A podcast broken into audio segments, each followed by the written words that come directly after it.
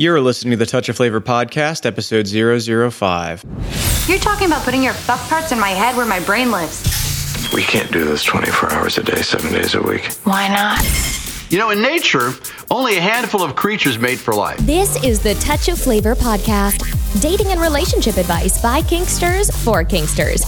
Join us as we tackle BDSM, sex, non-monogamy, and how to build extraordinary relationships in an ordinary world. And now your hosts, Cassie and Rigel. Hey folks, welcome to another episode of Touch of Flavor. Today we're doing another Q&A episode. We had something all planned to go out, but we've been getting so many questions that we're getting backlogged. So today's topics include: if you can be kinky if you don't like it in the butt, finding sane poly people, why women like bad boys, poly sleeping arrangements, and much more. Let's get started. So just over the last week, I had a client and she actually had her partner hop on our call because they've been having a huge marital dispute for a very long time. Guess what it's over? I'm going to assume butts because of what you just said. Okay, so you're going to assume butts. Well, basically, he has been telling her that she is not kinky because she won't take it in the butt. And, you know, I kind of have to laugh at this because she's into things like needle play and flogging and all kinds of other stuff. She just doesn't like it in the butt. And actually, she's actually okay with putting things in other people's butts. But because she's not willing to receive anal penetration, she's not kinky. What are your thoughts on that? It's fucking stupid. Yeah. So I mean, that was, you know, I'm sorry. So, that may not be very like politically correct to whoever you were talking to, but. So, because I am a dating and relationship coach, I didn't quite put it in those words, but I definitely was thinking to myself, well, gee, this is really fucking stupid. So I said it a little bit more nicely, you know, a little more professionally, but really, you know, it's kind of stupid. And it got me thinking a lot about how people inside of the BDSM community judge certain kinks as not being kinky. Like, there are certain people who don't think that food fetish is a kink, or, you know, if your kink is something like just role playing in clothing, well, you're not really kinky. You're just doing something. And that just pisses me off because we're all a little different. And whatever happened to the whole, like, your kink is not my kink, but it's okay sort of idea behind it. And for me, I don't think that there is any particular kink that makes you, quote unquote, a kinky person, or kinks that don't make you a kinky person.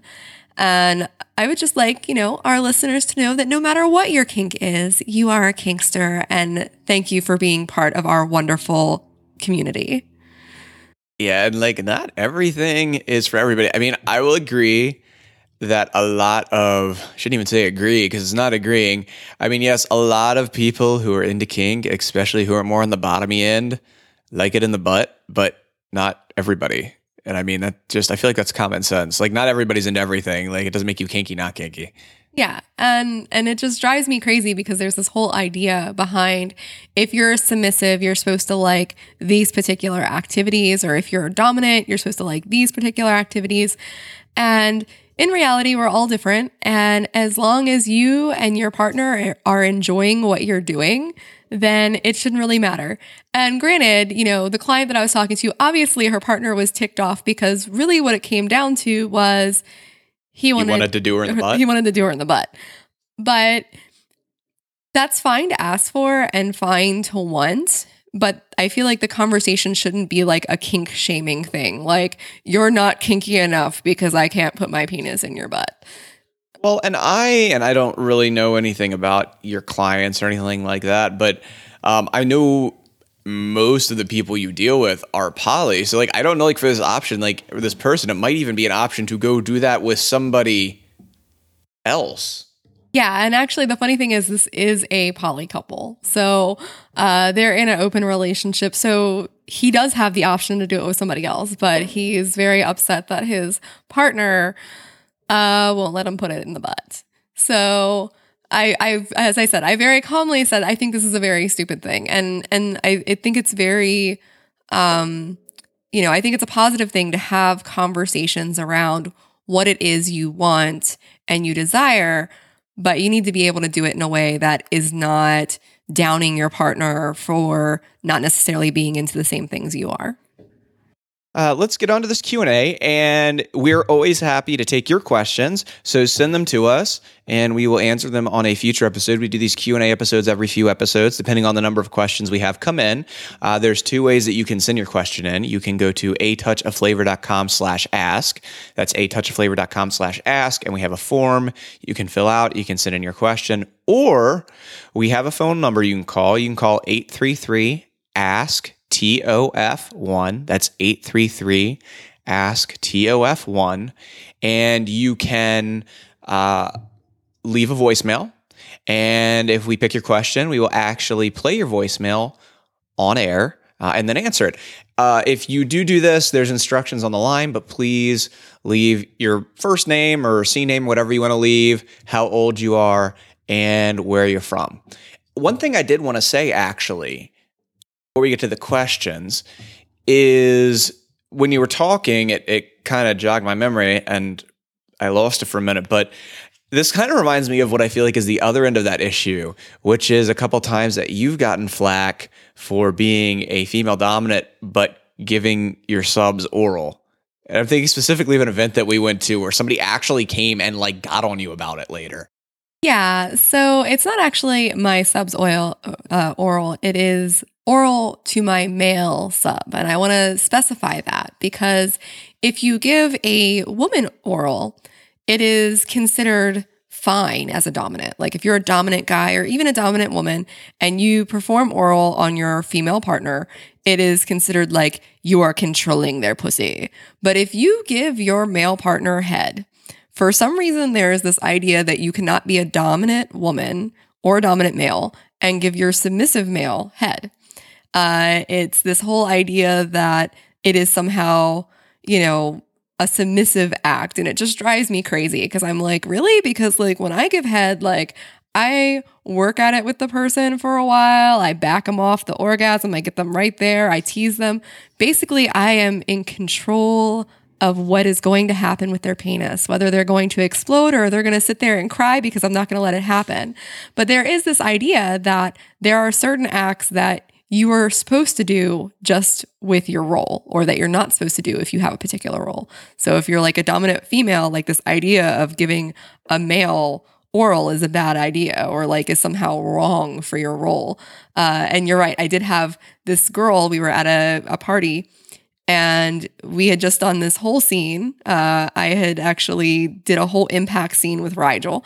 And it was a long, drawn-out, scene. He was in bondage, whole 9 yards. At the end, he was a good boy, so I gave him some oral. And with much teasing involved. But, I gave him some oral. And afterwards, this girl walked up and was like, well, aren't you a dominant?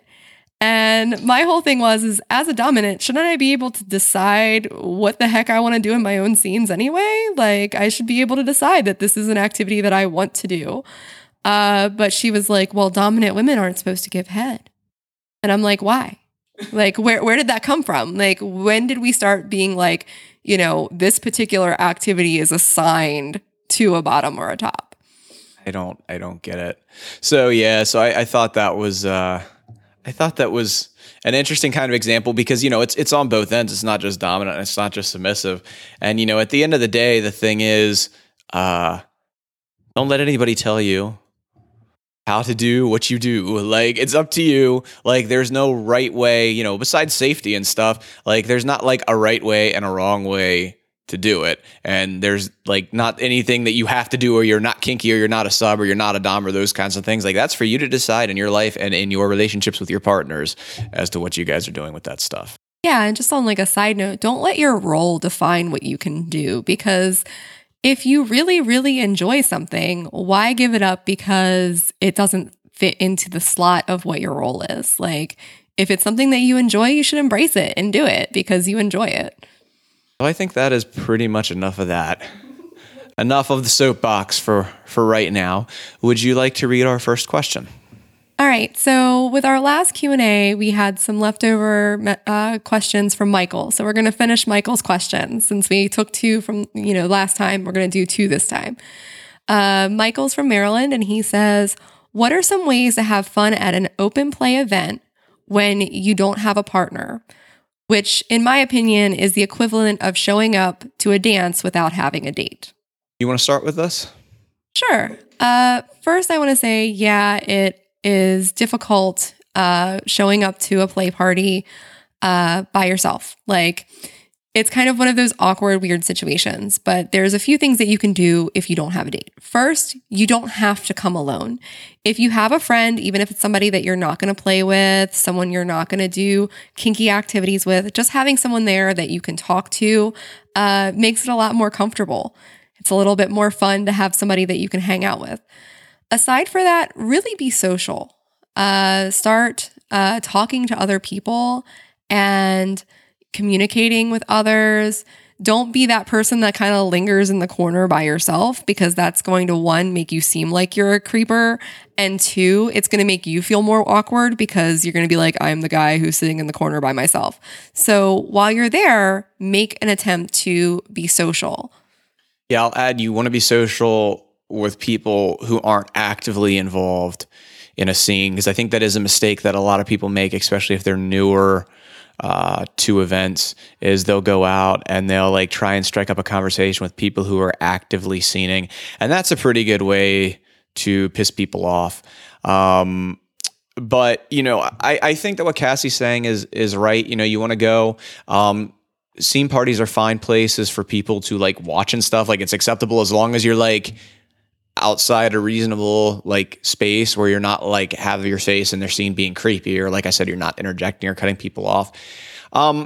I think that part of this kind of goes with what Cassie says, which is it's a lot easier. She's saying take a friend, but beyond that, I'm going to say some of this starts outside of a play party. So this is where, if you get active in the scene in your area and you go out to events and you meet people and people who are going to the event.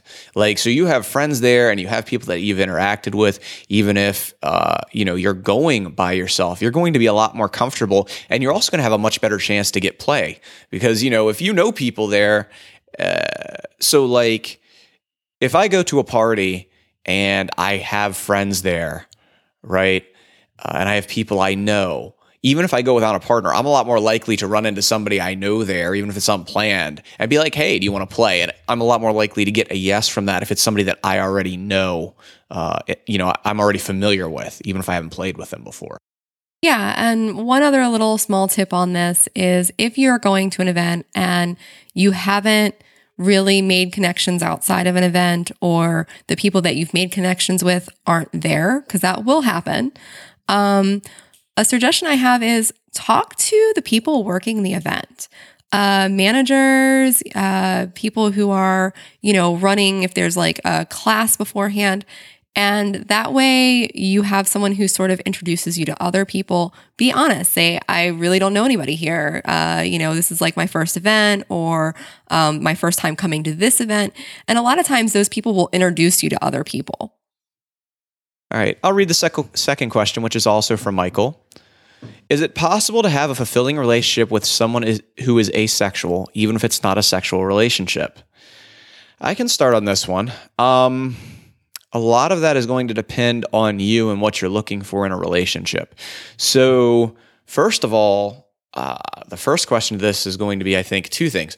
A, are you capable of having, and I'm assuming you're talking about a romantic relationship. Are you capable of having a romantic relationship with someone who is asexual? I think that some people can do that and some people can't. And I think it's going to be very dependent on you as a person. I think it's certainly possible to have a romantic relationship with someone who is asexual, just like asexual people are able to have fulfilling romantic relationships. But a lot of that's going to come down to, at the end of the day, whether or not you're capable of doing that. I think the other thing that plays into that is maybe you're capable of having a fulfilling relationship with someone who is asexual, but you need still to get that physical, your physical needs met. And, you know, is that an option for you to do elsewhere? Because you may be like, okay, I'm capable of having a fulfilling romantic relationship with somebody, you know, who I'm not really having a lot of sex with, but I, as long as I'm getting, you know, my sexual needs met elsewhere, like I'm okay, but I have to get those needs met. And then, you know, is that an option for you in that relationship? I think is a question that you need to answer. So can you do it? And if you can do it, do you need to be getting those needs fulfilled elsewhere? And is that an option for you? Yeah, that's basically what I was going to say. So I don't really have a lot to piggyback off of that, but it's really important for you to be honest with yourself with this. A lot of us try to do the thing where we're like, we're okay doing this, but we're really not looking at it from a long-term perspective. And something that you might be able to do for a week might not be what you can do for a year. So really, really be honest with yourself about it. And if it's not something that you can be happy with in an asexual, especially if it's a closed asexual relationship, that this is something that you should address early on and not sort of like let that fester for a long period of time. You want to get the next one? Okay. So the next one's from Emily. Emily's from Maryland. She said, are there any reasonably sane, practiced poly people who are considerate, emotionally intelligent, and capable of maintaining strong, healthy relationships? Do they really exist? Where does one find them? It's a really loaded question. Right? That's a especially as somebody who hopes that they're a reasonably sane, practiced poly person. Well, I think the answer is yes, first off. Yeah, these people do exist. Just like any good partner, it's going to require looking and really digging to find someone who is all of these things. That's whether you're monogamous, polyamorous, kinky, or vanilla. Finding a good partner is not always easy, but there are people out there who are. As far as, you know, the poly particular question, as far as being, you know, familiar with poly and able to do healthy poly relationships, there's definitely those people out there. There are a lot of inexperienced people out there as well. And a lot of people who are not necessarily doing poly in an ethical and mature way, just like there's people that are not doing monogamous relationships in ethical or mature ways, but they do exist. The easiest way to find these kind of people, I think, is, you know, getting involved in your polyamorous community. And part of that is, you know, once you meet people, is actually really screening people and seeing what kind of relationships they've had in the past. Yeah. So a couple of things here. I would say first off, if you're looking for, I mean, I think it comes through your question, but obviously this isn't something you're going to find outside of the like sex positive, like kink, poly open relationship communities, number one. Number two, I think a big part of this is, so I think the other thing here is really to make sure that you're looking at poly people who are looking for the same types of relationships you are, right? Because there's, when you're talking poly, like there's this entire spectrum of how people do poly.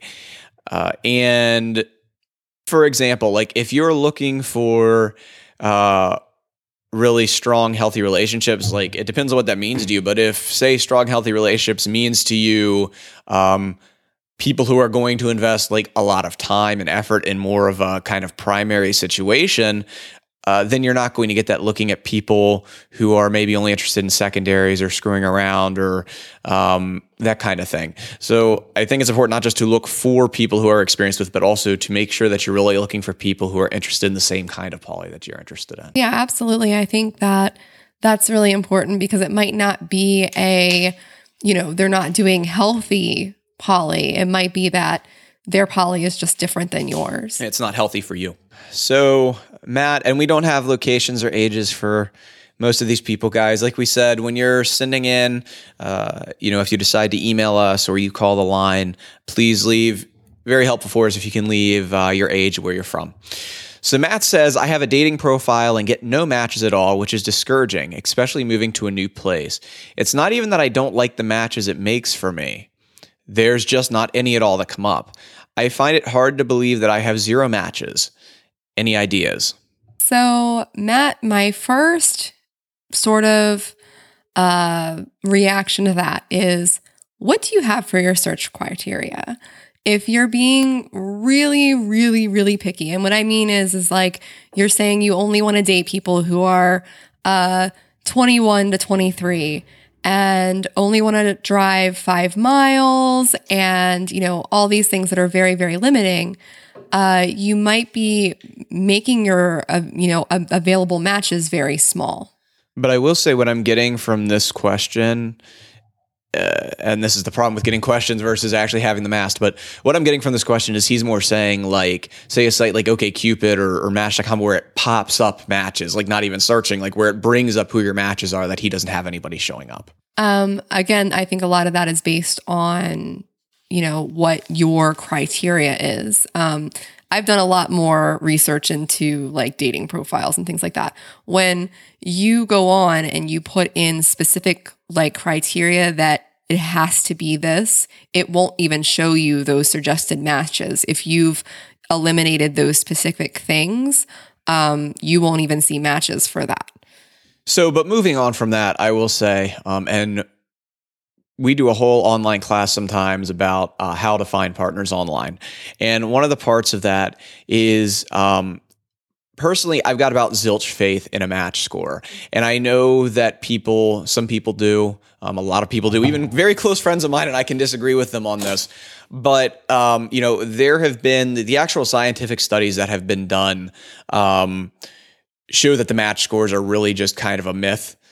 There's really no basis. And the reason there's no basis is because we don't even know offline what makes certain people connect and other people not. Like that mystery has never been solved. Like there's theories, but nobody actually knows. And because of that, none of these matching lithograms really have any kind of scientific basis to them at all. Yeah, I mean, you have people who live by the idea of opposites attract. And then you have other people who live by the idea that you have to find a match that likes all the same things as you. So, and there's really no scientific like proof that any of those are correct. Yeah. So, honestly, I would not really be worried about a match score. And that's what you teach in your online class. Yeah, like don't pay too close attention to it. Aside for that, you know, when you're looking at somebody, you see a picture you like, okay, check one, you know, that's the first check off. Yeah. You're physically attracted to them.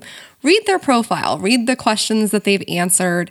And if you feel like this is somebody that you might be able to connect with, reach out and give it a shot. Yep. Say, fuck the match score. Look for people in your area who meet your criteria, you know, as far as basic things, read their profile. And if you think you're going to be a good match with them, ignore the match score, send them a message, try and start a conversation.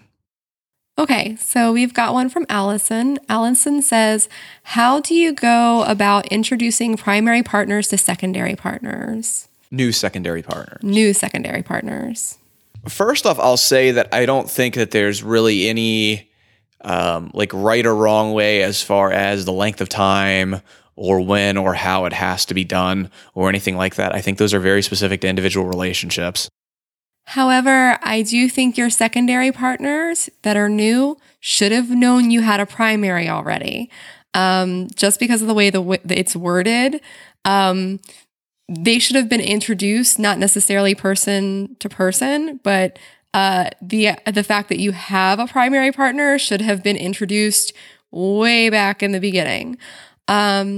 I think that it's always good to, you know, as far as actually meeting in person, as you said, there's no right or wrong way to do it. A couple suggestions that I have for people a lot of times is, especially if the newer partner is going to feel a little weird about it or uncomfortable, meeting somewhere that is not a high stress area, that is not like an expectation for that person to hang out for a long period of time, something like grabbing coffee, where that can be as long as that person wants that interaction to be. You can sit down and have coffee for 2 hours, but if it's somebody who's feeling uncomfortable, they can literally finish their coffee and get up and walk away, and go home and still have had that interaction.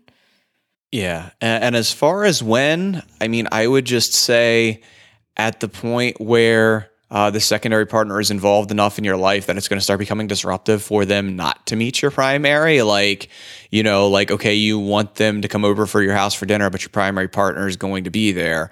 Or like when you start running into those kind of situations where I think it becomes unnecessary, you know, you can do it then. If you have some kind of agreements in place or people want to meet earlier, feel free to do it then as well. But I certainly think if you, when you get to a point where it's becoming, you're making an effort to avoid, if you haven't done it by then, that's certainly the time. Okay, Justin, why do women want a bad boy? And why are women so blind to seeing a guy that will treat them right? They say they don't want to be hurt, but don't go for the nice guys. Oh, well, first off, I want to say this. As a woman, we really don't want the bad boys. It's sort of like this idea that we do. Girls want bad boys, young girls who are in their teens. Yes, the bad boy thing like that. Women, once we hit adulthood, we don't really want a bad boy. We want someone who appears to be a bad boy. We want somebody who's got some edge to them, has that like sexy, naughty thing to him. But really, we want the guy that's going to come home, take care of the bills, and is going to put his dishes in the sink at the end of the night. Like, we're really not looking for the guy who's going to be robbing the bank when we're out at dinner. Like, that's not really what we're looking for. And I think a lot of people get that confused, like, oh, they really want a bad boy. No, girls want a bad boy. Women want somebody who kind of seems like a bad boy, but really is a gentleman inside. And the problem that I really think happens as far as what you're saying, as far as why women are blind to the good guy, is we are bombarded with jerks. Like, our interactions with men most of the time sucks. Like, we get the guys that are catcalling and not particularly being very nice, those sort of things. And when we see a good guy, the problem is it's like, this is too good to be true. Like, if he's a really nice person, he's hiding something, because our interactions are constantly with negative people.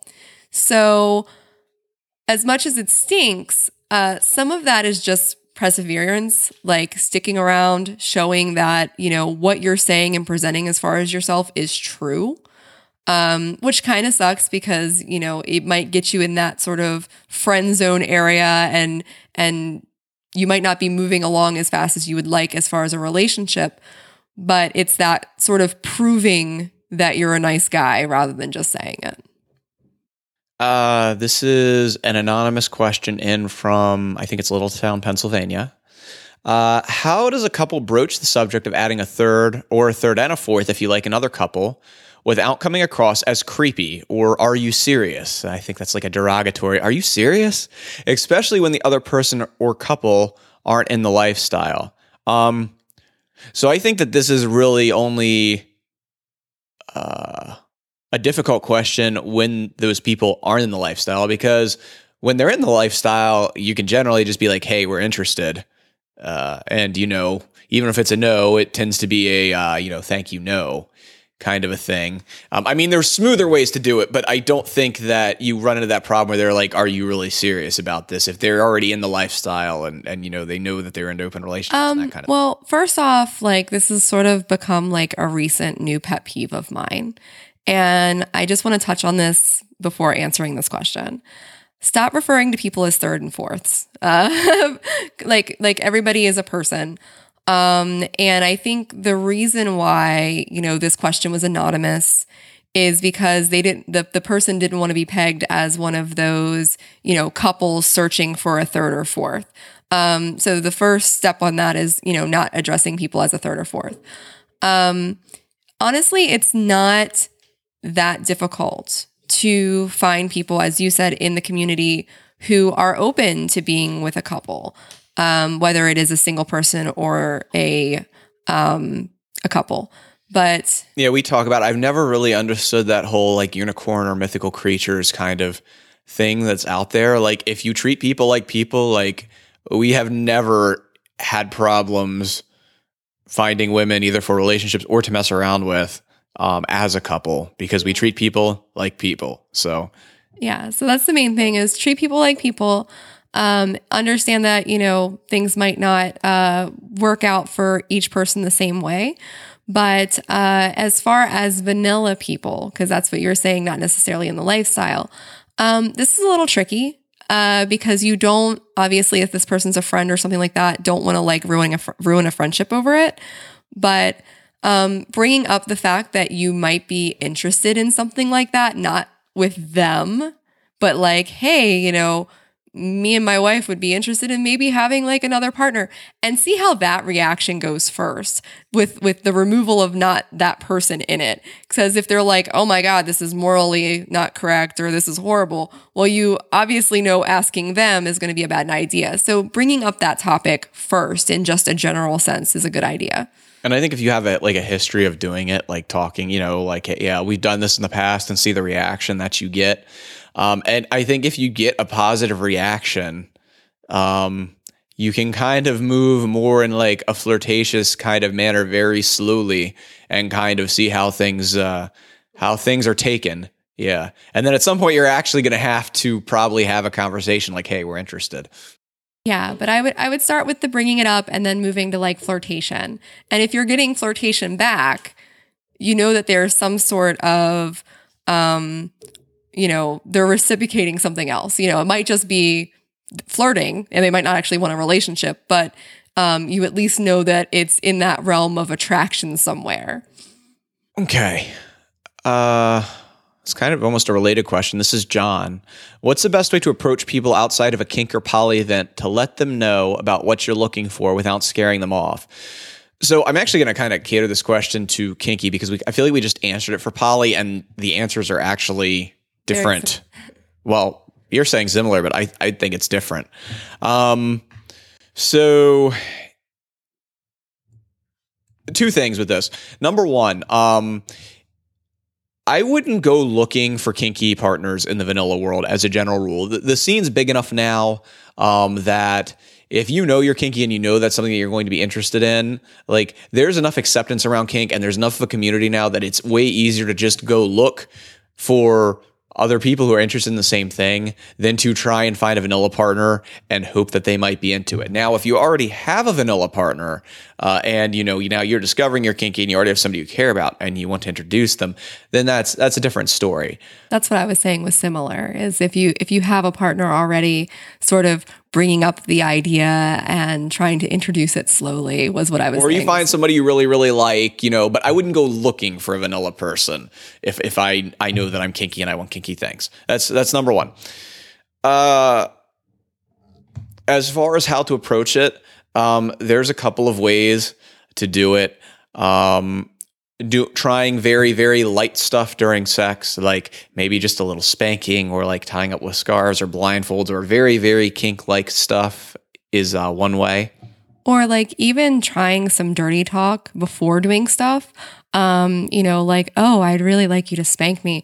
Because, you know, if it's something that the person doesn't want to do, it can be just easily dismissed as like, you know, dirty talk and wild stuff you were saying. But if it's something that they might be interested in later on, that might be a conversation of like, when you said you'd really like me to spank you, did you really mean that? And then you can have a conversation around it. Yeah. So trying really light stuff during sex, dirty talk is a huge one. Like Cassie said, you can a lot of times excuse it later as just like dirty talk if it doesn't go anywhere and they're not interested, and you can kind of see how they treat that. A couple of the things you can do, leaving books around, you know, if you have a book like BDSM 101 or maybe some kind of like erotica that's, you know, kind of kinky, you can leave that sitting around, see what kind of reaction you get. Same thing goes with like leaving websites up on your computer, kind of a thing. Oops. Yeah. Oops. I didn't mean to leave that there. And then there's the old, you know, hey, let's, you know, if it's somebody that you can watch porn with, let's watch some porn, and you put on something a little kinkier and see how they react to it. And then maybe that can lead you into dirty talk. You know, the I don't want to say the problem, but, you know, the thing with all this to keep in mind is that most of this stuff is really only stuff that you can do if you're already to a place of messing around with that person. So again, you know, that can be a lot of time and effort to put into a relationship if, you know, kink is something that you're really going to need or really going to want, and you don't know if this person's going to be up for it. So like I said for the first time, you know, if you are got somebody you're really interested in and you just kind of ran across them, or you're already in a relationship, those are definitely things you can do. But if you're out looking fresh, I wouldn't go looking. I would look where the kinky people hang out. All right. The next question's from Ryan, and Ryan's in Maryland as well. He said, I find the two often paired together, poly and kink, but how do you find a healthy kinky relationship without a poly element to it? So I think the poly world and the kink world kind of overlap. And I think a lot of times in kink relationships, even if they are monogamish, have somewhat of a poly element, whether it's playing with other people, that sort of thing. It is more difficult to find. Are there people out there who are kinky and strictly monogamous? Yes, there are. However, it is very, very minimal. For the majority of kinky people, there's usually some sort of open, I wouldn't say necessarily poly, but open relationship-ishness to it. Yeah, I think the first thing that you need to define is what the poly element means for you. I mean, if you're like, you don't want people, like you want to be more monogamous from a relationship standpoint, but you're fine with your partner playing with other people, you know, as long as there's not like a romantic aspect to it, you know, that might not be that difficult to find. If you're really looking like for kink, straight up monogamous relationship, there are people out there. And here's what I would say to that. So typically, you know, we like to tell people, go find your local community, get out to events, go out to munches, meet people, that kind of thing. So there's this whole theory, and I don't know where to find it. I'll see if I can. But there's this whole theory that people who are out in the public scene, like, you know, people who go out to events or they go out to munches or things like that, are this combination of very kinky, usually more in open relationships, somewhat voyeuristic, all that kind of stuff. Expeditionist. Yeah, somewhat exhibitionist, all that kind of stuff. And that, you know, the people who tend to be all those things tend to be the people that we call the public scene. But that there's this whole, you know, group of people that are into BDSM who don't match those criteria, who don't go out to stuff. So I think that, you know, if you decide that you're absolutely just looking for a monogamous, kinky relationship, you may be better off, instead of maybe going out to events and stuff, maybe looking online, you know, OKCupid or sites like that, and trying to find some partners on there who are interested in kink, who may not actually be out in the community. And you may have more luck finding people who are interested in kink, but are more monogamous than you would if you like actually went out to like kink events and looked for people. I absolutely agree. I think that would be a lot more helpful. All right, so our next question is from Adam in North Carolina. And Adam actually has sort of like a group of questions, and we're going to go through. Hold on, I'm trying to separate them out here. We're going to go through them kind of quickly. And they all really have to do with sleeping for the most part. Sleeping or poly-sleeping arrangements, which we may do a whole episode on at some point. But, okay, go ahead. All right, so the first one is, when you're poly and have multiple people who sleep in the same bed, how do you get up in the middle of the night to pee with a person sleeping on each side of you? As many of you know, I have a girlfriend and a husband, and we all live together and sleep in the same bed. So I feel like I am, and as the middle spoon, I am educated enough to know how to answer this question. The best way to do that is to sneak out through the bottom, but from just a, you know, that's like a logistical standpoint. From an other kind of standpoint is, letting your partner sort of have space to move away from you during nighttime. So making sure that your sleeping arrangement is big enough that you actually have room to get out of the bed without bumping into the other people in your bed. Yeah, go towards the foot of the bed. Also, you know, it can be helpful to make sure whatever doors in between you and the bathroom doesn't squeak. That's a big deal. That was something that we had to do a while back. So those would be the two suggestions. How do you combat excessive body heat in bed from cuddling while still not freezing to death because the AC is set on Arctic? Okay, so our experience has been anytime you get past two people, you need separate covers. So we all have separate blankets because the fact of the matter is, A, you start getting a ton of body heat with more than two people in a bed if you're under the same cover. B, you wind up getting into tugs of wars over the things. And it doesn't matter how large they are. You will get into a tug of the war, and whoever's in the middle will just get like cover mauled in the middle of the night. Yeah, me as middle spoon, I used to get beat up. Like, I was in the middle of the blanket fight. Yeah, so easiest way to deal with this is get separate blankets, and then that way you can get different blankets depending on how hot people sleep. And you have a lot more flexibility with that if you're not all under the same blanket overheating. So separate blankets is the best answer to this question. Okay, and the last one is, how do you find a room reasonably large enough for a bed to accommodate everybody when you're a renter and don't want to use your living room as the bedroom? I will say, just as a general rule for people, if you regularly have more than two people sleeping in a bed, you may need to revisit your bed arrangements and you may need to come up with a bigger bed. We right now have a king next to a queen, which is actually way overkill for three people, but we needed more room than a king bed for three people sleeping there regularly. But I actually have a suggestion on this. Okay. For the most part, a master bedroom, even in an apartment, is going to be big enough to even fit a 13-foot bed. You're just not going to be able to fit furniture in there. So it would be, one of the suggestions I've had for some of my poly people has been, well, do you have a 2-bedroom apartment? And as poly people, most of the time for all of us to be on a lease, we have to have 2 bedrooms. So putting your dressers, everything else outside of the room into the other bedroom and using your master bedroom as basically a bedroom, like a room of a bed. Or maybe even the secondary bedroom. It really just depends on the size that you need. Yeah. But using that one room as just a place for the bed with the reality that it's probably going to go from wall to wall and there isn't going to be any space around it, but that's going to be your bedroom. And you had something that I didn't really have an answer for, and you just killed it. So that's why it's great sometimes to have 2 hosts. So that's it for questions today. We actually did get through all of them this time in a reasonable amount of time, which is fantastic. Once again, we'd love to answer your questions. We do these Q&A episodes every few episodes.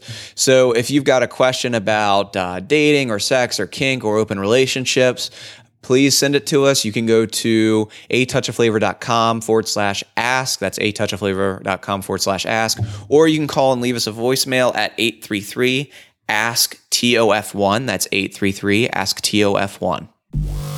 Thanks for listening to the Touch of Flavor podcast, where we're building relationships outside of the box. Got a question about kink, power exchange, or open relationships that you've been holding on to for years? This is the place to ask it. Submit your question at atouchofflavor.com/ask or leave us a voicemail at 833-ASK-TOF1.